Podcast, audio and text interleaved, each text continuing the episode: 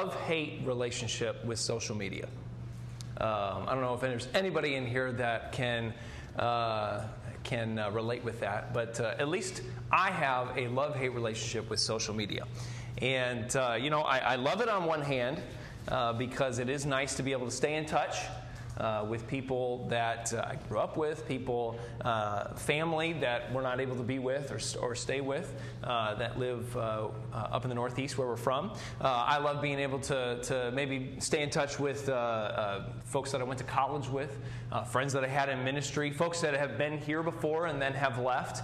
Um, and so it's nice to be able to stay in touch with people like that. get, I, I like being able to get updates about events and reminders that are coming up here at the church and, and uh, uh, you know, I, I, like, certainly God used it over the last six months or so to, to be able to connect with people and the opportunity to, to uh, be able to still watch services even though we weren't able to be in here in person. I think probably one of the best reasons that I have social media right now uh, is uh, every so often I get these updates, and you probably get them too, and maybe you're like me, but when you get those birthday updates in your notifications, that's the only way you know when people's birthdays are.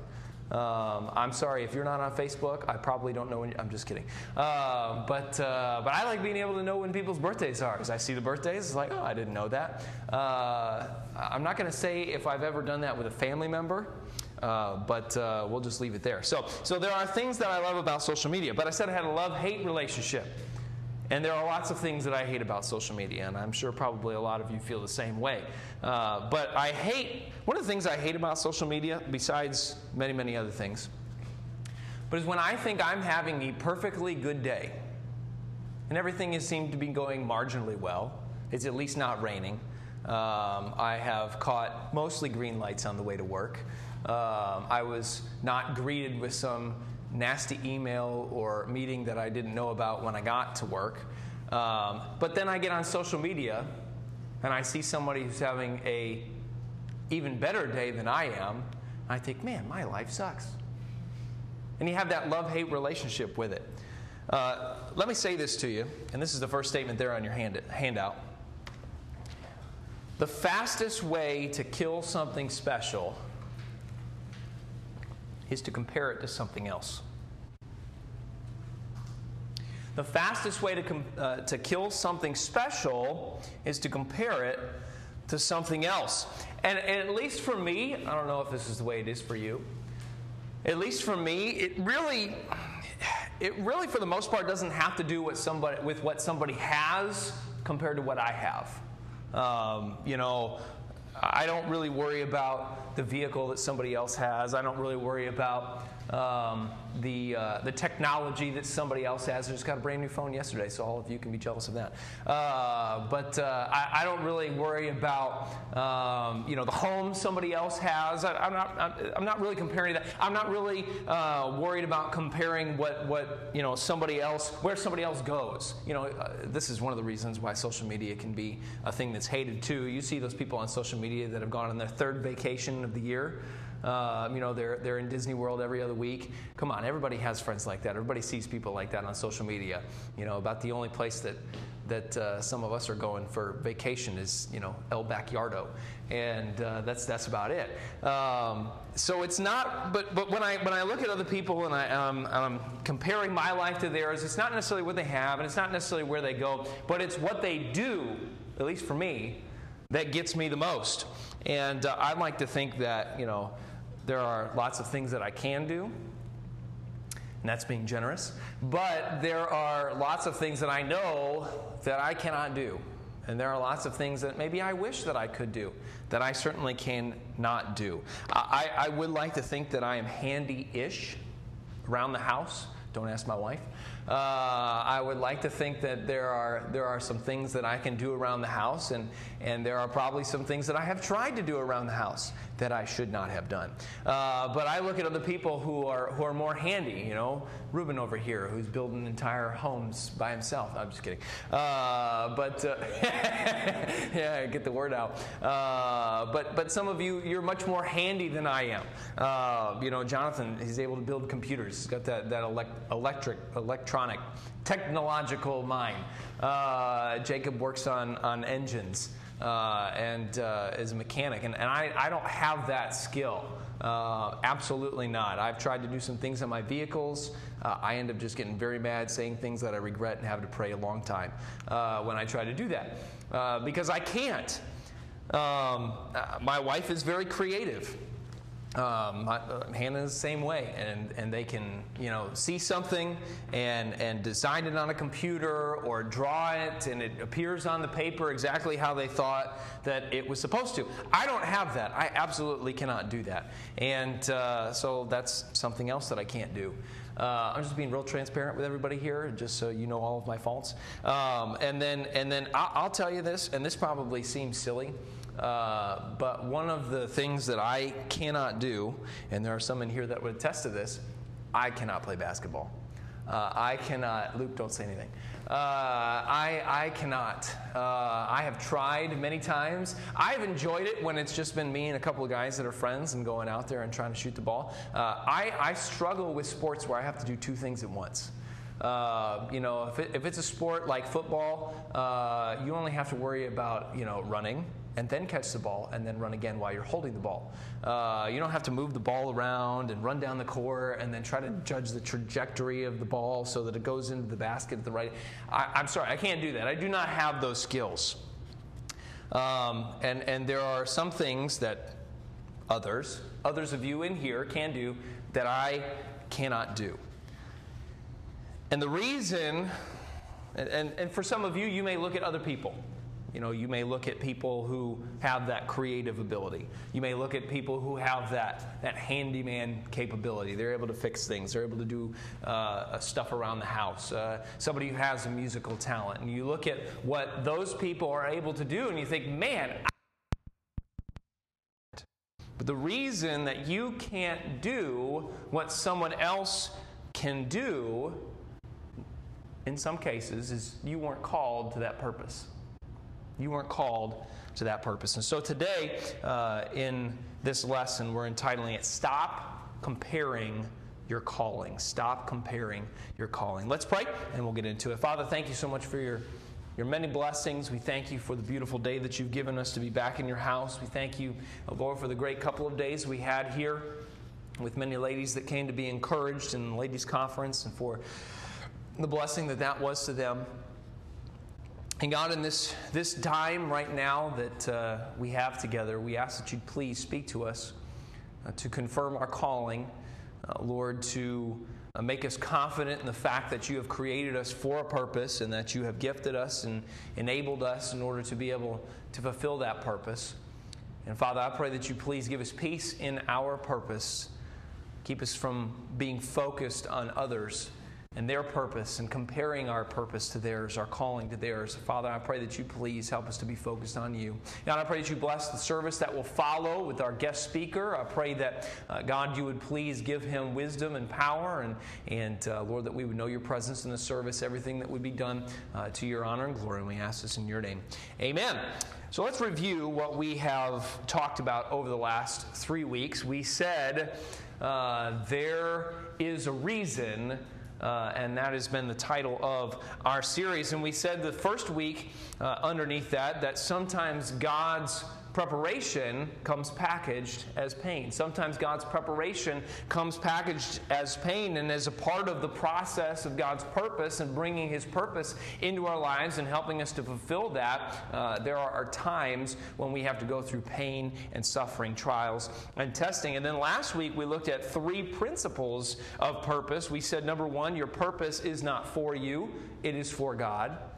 We said number two, you don't find your purpose, you serve God's purpose. We said David uh, served God's purpose, and God's purpose came to him. And by doing that, to serve God's purpose, we serve God's people. And so today I want to add two more statements uh, to that. First of all, number one, you are perfectly created by God to fulfill God's purpose for you.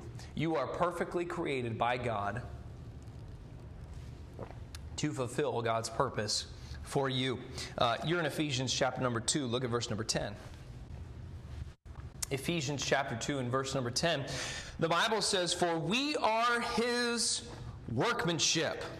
His workmanship. We'll come back to that verse. Created in Christ Jesus unto good works, which God hath before ordained that we should walk in them. That word workmanship, that's an important word. That word workmanship means that we are a product. It has to uh, do with and, and, and it kind of uh, leans to referring to a, a, woven tapestry. And of course, we know that fabric uh, in these days, whether it was used for clothing or whether it was used for decoration or rugs, uh, fabric had to be woven together and fibers had to be chosen in order to get those, uh, those ornate, elaborate patterns. You had to be very careful and choose exactly what what threads and what colors would go there, uh, go where as you were weaving this. And so God says, "You are my masterpiece. You are what I have woven together. Everything about you, your physical abilities and your your personalities and and your strengths and your weaknesses, everything about you has been woven together to be my masterpiece." Uh, I, I love thinking about that because it tells me that it is not, and, and you and I are not mass produced. Uh, we did not come off an assembly line where God took a machine and just said, one, two, three, four, and just produced us all the same. No, God made sure that every single one of us was unique and important and different. We were not created like everyone else, and we were not created for the same purpose as everyone else. We're created for a purpose that God set in order long before we were born. Uh, that word workmanship, it comes from the Greek word poema. Poema. And from that word is where we get our word poetry. And so God is saying, You're my, you're my workmanship. You're my masterpiece. You're what I have crafted together. You're what I have woven together. You're the poem, the poetic masterpiece that I have taken and I have selected the, the exact right words and phrases to create the life that is yours now. God says, I have created you as my masterpiece. We know that everything God creates, He creates for a purpose. There's no accidents, there are no mistakes, there are no leftovers, there were no throwaway parts of creation. God didn't get done with creation and say, Well, I've got all of this power over here. I'm just going to throw something together. He may have done that with cockroaches, but I don't know. Uh, uh, but there are no throwaway parts in creation. The Bible says when God finished creation in Genesis, God saw everything, and it was what? Very good. It was very good.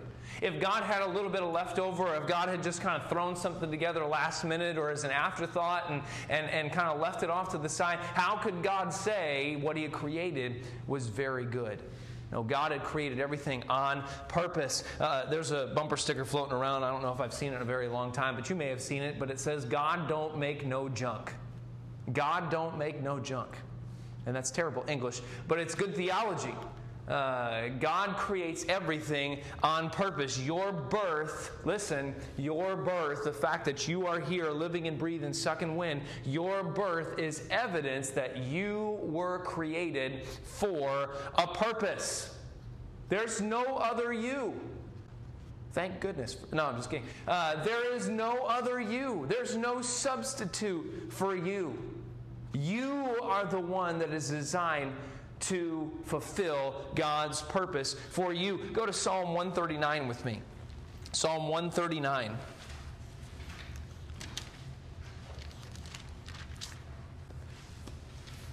Psalm 139. Look at verse number 13. The Bible says this is, of course, David talking here. For thou hast possessed my reins, thou hast covered me in my mother's womb. I will praise thee. David says, For I am fearfully and wonderfully made. fearfully and wonder I am fearfully and wonderfully made, David said. He's not talking about all of us, even though it applies. He's talking about himself individually, specifically on his own. And the same thing can be said for each and every single one of us that are here. I am fearfully and wonderfully made. We've talked about that word wonderful, mean, uh, what it means before. But the word wonderful means always fresh and new. And so God said, when it came to you, I took a fresh new blueprint, I took a fresh new plan, I took a fresh new moment, I took a fresh new look, and I said, I am going to create this person. I am going to create June, and I am going to create Jonathan. I'm going to create Connor. I created every single one of you differently, uniquely, fearfully, and wonderfully. Look at verse number 15. My substance was not hid from thee, how I'm put together. When I was made in secret and curiously wrought in the lowest parts of the earth, thine eyes did see my substance. Again, how I am put together, yet being unperfect. David said, You saw me before I even came together, even came together in my mother's womb. And in thy book all my members were written, which in continuance were fashioned when as yet there were none of them. David said, God, you saw me put together. You saw me all as I should be before I was anything. God, you saw me. Look at verse 17. How precious also are thy thoughts unto me, O God? How great is the sum of them. And we love that verse, and that's a great verse. The fact that God thinks about us, the fact that God has plans for us. But do you realize in the context, David is saying those thoughts came before I was even born. Those thoughts for me, your plans for me, God, came before I even came out of my mother's womb. I am fearfully and wonderfully made because you're created by God, can I say this? Can I, because you're created by God, specifically by God, for God, then do everything for God's glory. Do everything for Him. Uh, don't be worried about trying to compare yourself to someone else and trying to look at what someone else has and trying to impress others and trying uh, to, to reach a certain level of acceptance in order to, to feel like you've proved something, to reach a purpose. Don't do it for the approval of others. Don't try to please them. Uh, don't try to uh, try to, to be accepted by that elusive they, thinking about who they, what they will always say.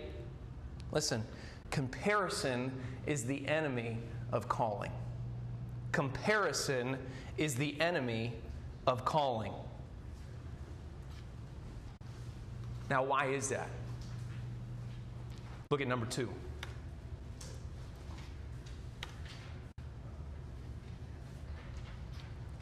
You can't fulfill God's purpose for you when you're comparing to someone else.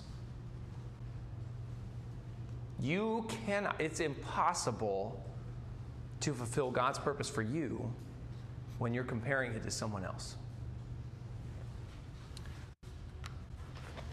Look at me, look, uh, look at me. Look with me, excuse me, at John chapter 20. John chapter 20.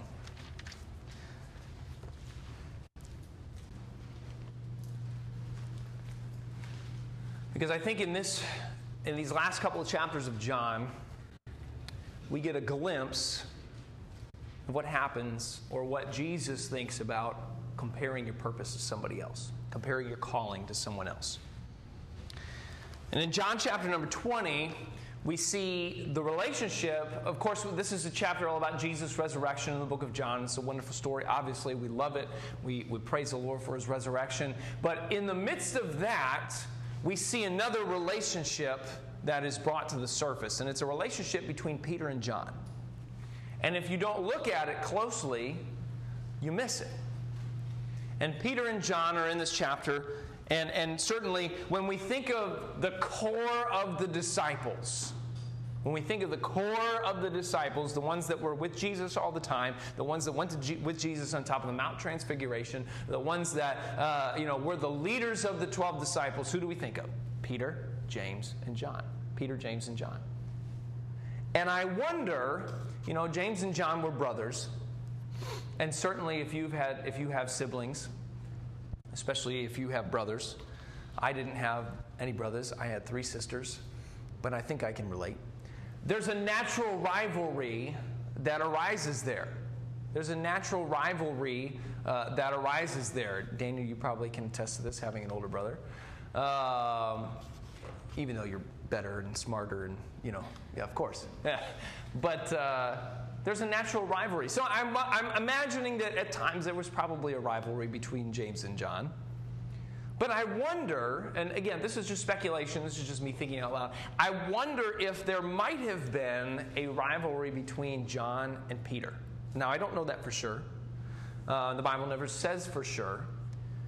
But we do see in these two chapters, John 20 and 21, where John, under inspiration of the Holy Spirit, will seem to bring some sort of a rivalry or a comparison between the two of them uh, to the surface. Now, one of the reasons why, and again, this is just me thinking out loud, one of the reasons why Peter and John may have had a rivalry is when you read John, how does John refer to himself?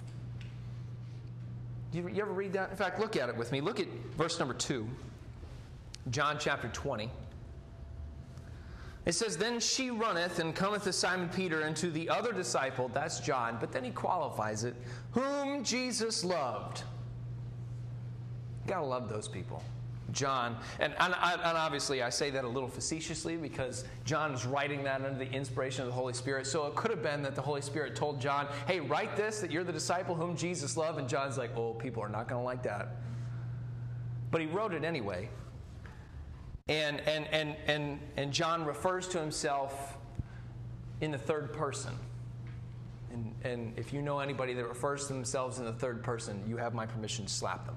Uh, but, but please don't do that. So John is, is writing about himself, and there, and there seems to be some kind of a rivalry, or at least a, a, an element of comparison that God brings to us in John chapter number 20. So understand, context of John chapter number 20, Jesus has been uh, crucified, he's been in the grave three days, it's early on Sunday morning, he's going to be resurrected. The ladies have gone to the tomb, Mary goes to the tomb, she realizes that it's empty, so now she has to go back and find the disciples.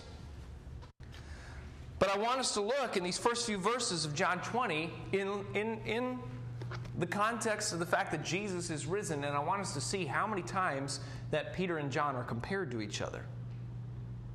How many times that there is a comparison between the two. And remember, okay, all right, we're going to read this. John 20, verse number 2. Remember, okay, tomb is empty, Jesus is risen, and we're going to learn that John is faster. Uh, verse number 2 Then she runneth and cometh to Simon Peter and to the other disciple whom Jesus loved, there it is again, and say to them, They have taken away the Lord out of the sepulchre, and we know not where they have laid him. Verse 3 Peter therefore went forth, and that other disciple, and came to the sepulchre. Look at verse number 4. So they ran both together, okay, they're running together, and the other disciple did outrun Peter.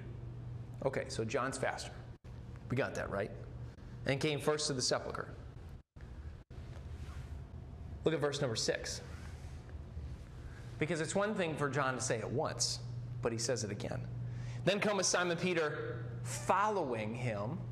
So John makes sure everybody knows that Peter was after him. And went into the sepulchre and see the linen clothes lie. Verse 7. The napkin that was about his head, not laying with the linen clothes, but wrapped together in a place by itself. Verse 8. Then went in also that other disciple, John, which came first to the sepulchre.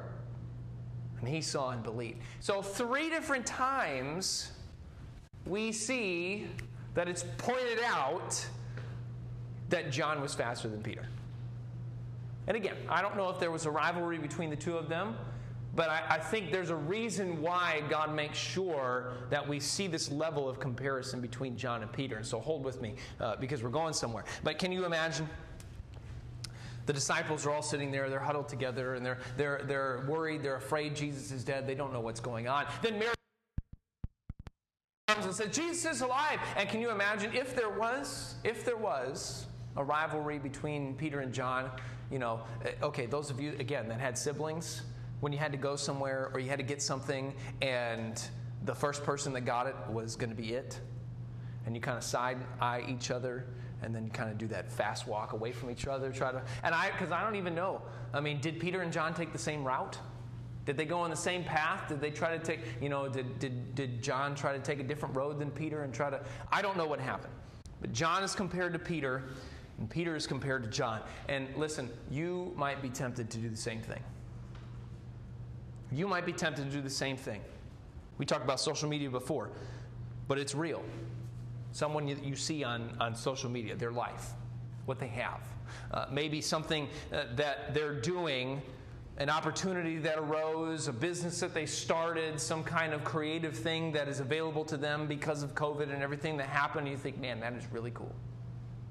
Or maybe it's, it's, it's a student in school and, and they're a pretty good student. Or maybe their classes are just a whole lot easier than yours. And their life looks a whole lot easier, and they're always doing something instead of having to spend the time that you're working on homework and studying and all this good stuff, and you're comparing yourself to that. Uh, someone who has a relationship, and either A, you don't, or B, their relationship seems to be a whole lot better than yours. And it's, it's, it's smoother and it's easier, and they do cooler things, and they spend a lot more time together, and, and you're comparing yourself someone who has more followers, who has more opportunities, who's in better shape, who uh, has more money, and we compare ourselves. And the Bible says that that is not wise. And I think there's a reason why Jesus and the Holy Spirit made sure that we see, at least to a degree, a comparison between Peter and John. Because obviously, we know, we talked about this a few weeks ago, uh, Peter denies Jesus.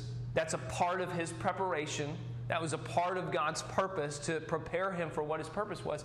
But, but in this moment, Peter's been away from that for a while. And so Jesus and Peter have to have a powerful encounter after the resurrection so that Peter can be reconnected with the purpose that Jesus has for him. And in John chapter 21, we see that. And we won't take time to read it, but we know that, that Jesus comes to John and or excuse me, uh, Jesus comes to Peter, and three different times he looks at Peter and he says, Peter, do you love me? And Peter says, Well, of course I do. And he says, Feed my sheep. And we won't get into all of that conversation, but Jesus is reconnecting Peter with his calling, with the purpose that he had for him. But we get to the end of that, and I think this is why God shows us the comparison between Peter and John, because then after Jesus has tried to reconnect Peter's calling with him, with his life, Peter still has to compare. Look at John 21. Look at verse number 21. John 21 and verse number 21. Peter, seeing him, talking about John, saith to Jesus, Lord, and what shall this man do? Jesus has just reminded Peter about what his calling is and, and the fact that, that he's supposed to love Jesus and he's supposed to feed his sheep and he's going to be a great leader for Jesus. And Peter says, Well, ho, ho, ho, ho, Jesus. What about this other guy? What's his purpose? Maybe I'll like that better. What's his calling? Maybe it'll look better in my life. And look what Jesus says, verse 22. Jesus saith unto him, If I will that he tarry till I come, what is that to thee? Follow thou me. Jesus says, Peter, don't you worry about his calling because I've got one for you. Don't worry about his calling, don't worry about his purpose. What's yours? Jesus says, As for you, Peter, I want you to follow me. I want you to feed my sheep. And I don't know who is in here this morning that needs to hear that, but stop comparing your calling.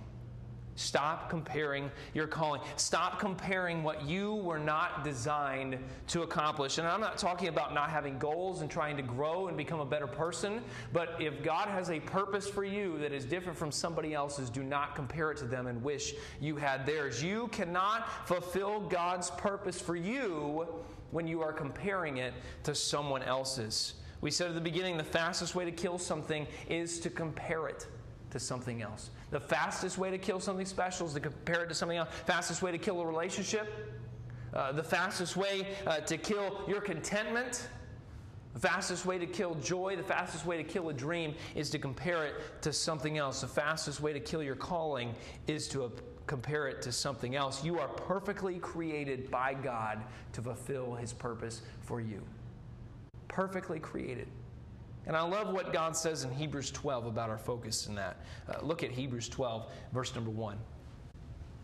Hebrews 12, verse number 1, the Bible says, Wherefore, seeing we also are compassed about with so great a cloud of witnesses, let us lay aside every weight and the sin which does so easily beset us, and let us run with patience the race that is set before us. The race, the purpose.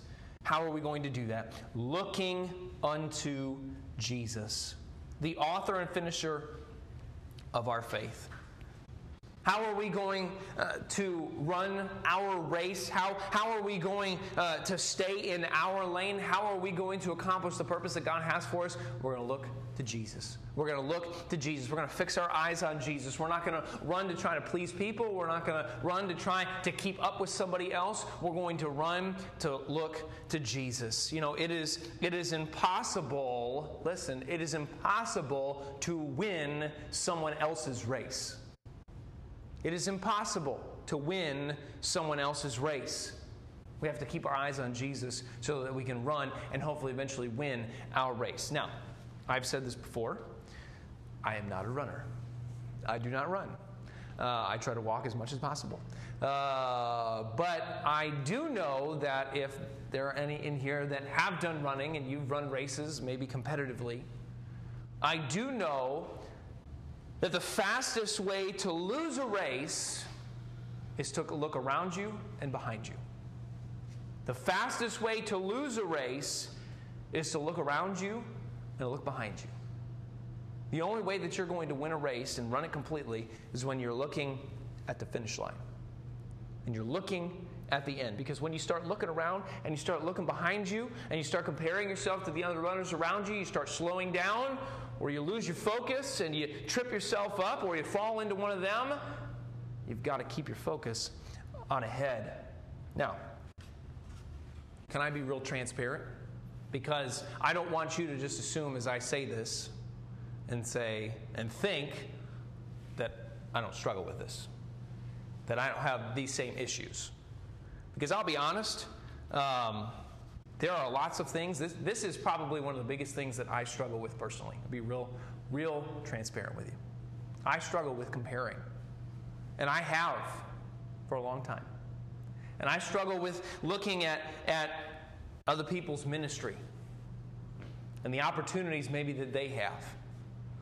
And I, and I maybe compare somebody else's the opportunities they have with, with music. And, and I am so thankful for the ministry that God has given to us here and the people that God has sent here. I'm so thankful that. But, but I, I can look at other people and maybe opportunities that they have and places that they serve and, and compare and think that I'm not doing a good enough job or, or I wish I had X, Y, or Z.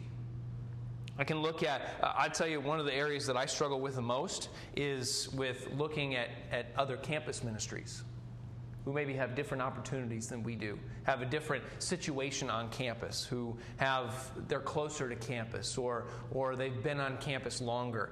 And I struggle with that. And I look at that and I get discouraged or I get frustrated. But I can't do that. Because that's not my race. It's not my calling. Uh, it's, not, it's not my purpose. I have to remind myself that nobody can do what I am called to do. Nobody can do what God has called me to do. Uh, nobody else in this world can love my wife like I can love my wife. Nobody else in this world uh, can lead, at this point in time, can lead the music ministry of Lighthouse Baptist Church like I can. And, and I don't want that to come across prideful, but, but that's the purpose that God has given me. Nobody else uh, can lead uh, the singles and college students of our church and, and try to reach singles and college students uh, here in this area and in our campus uh, like I can because that's God's purpose for me. So, what are you doing? I'm running my race. What are, what are you doing? What, what is the purpose that God has given to you?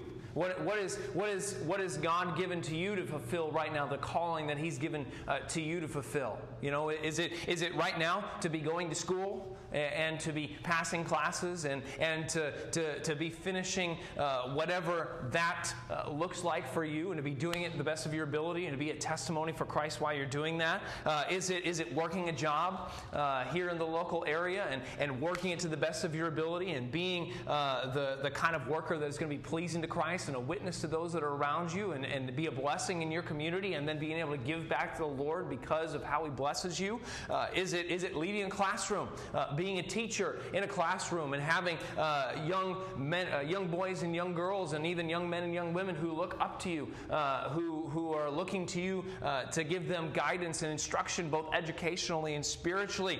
is it serving in the local church here? Is that part of your calling? Uh, whatever it is, you say, well, man, I wish I could do that, or I wish I was talented enough to do that, or I wish I had an opportunity to do that. What is the purpose? What is the race that God has given you right now? We've got to keep our eye on the prize. Let me finish by saying this. We looked at Ephesians 2:10 earlier. Remember, God said, You're my workmanship. You're what I have perfectly created, woven together, planned uniquely, individually for a special purpose. Because look what he says. He says, You're my workmanship created in Christ Jesus unto good works. Created to good works that what? Which God hath before ordained. We're created to good works that He's prepared for us to do. You're created for a purpose that God has already established for you. You're perfectly created to fulfill God's purpose for you. You're created, listen, we've said this before, but you are where you are right now, perfectly created and, and established to reach those that are around you. And that's a part of your purpose. You are there for a reason, for a purpose. Um, you can't win every race, but you can win yours. You can't fulfill the person who is sitting next to you, you can't fulfill their purpose, but you can fulfill yours. And so, as we finish up with this lesson series, There is a Reason, I want you to know that God works everything together pain, trouble, temptation, and testing for a purpose to prepare us for the purpose that He has for us. And as we, as we focus on Jesus and our purpose, our calling, we can run that race and know our purpose.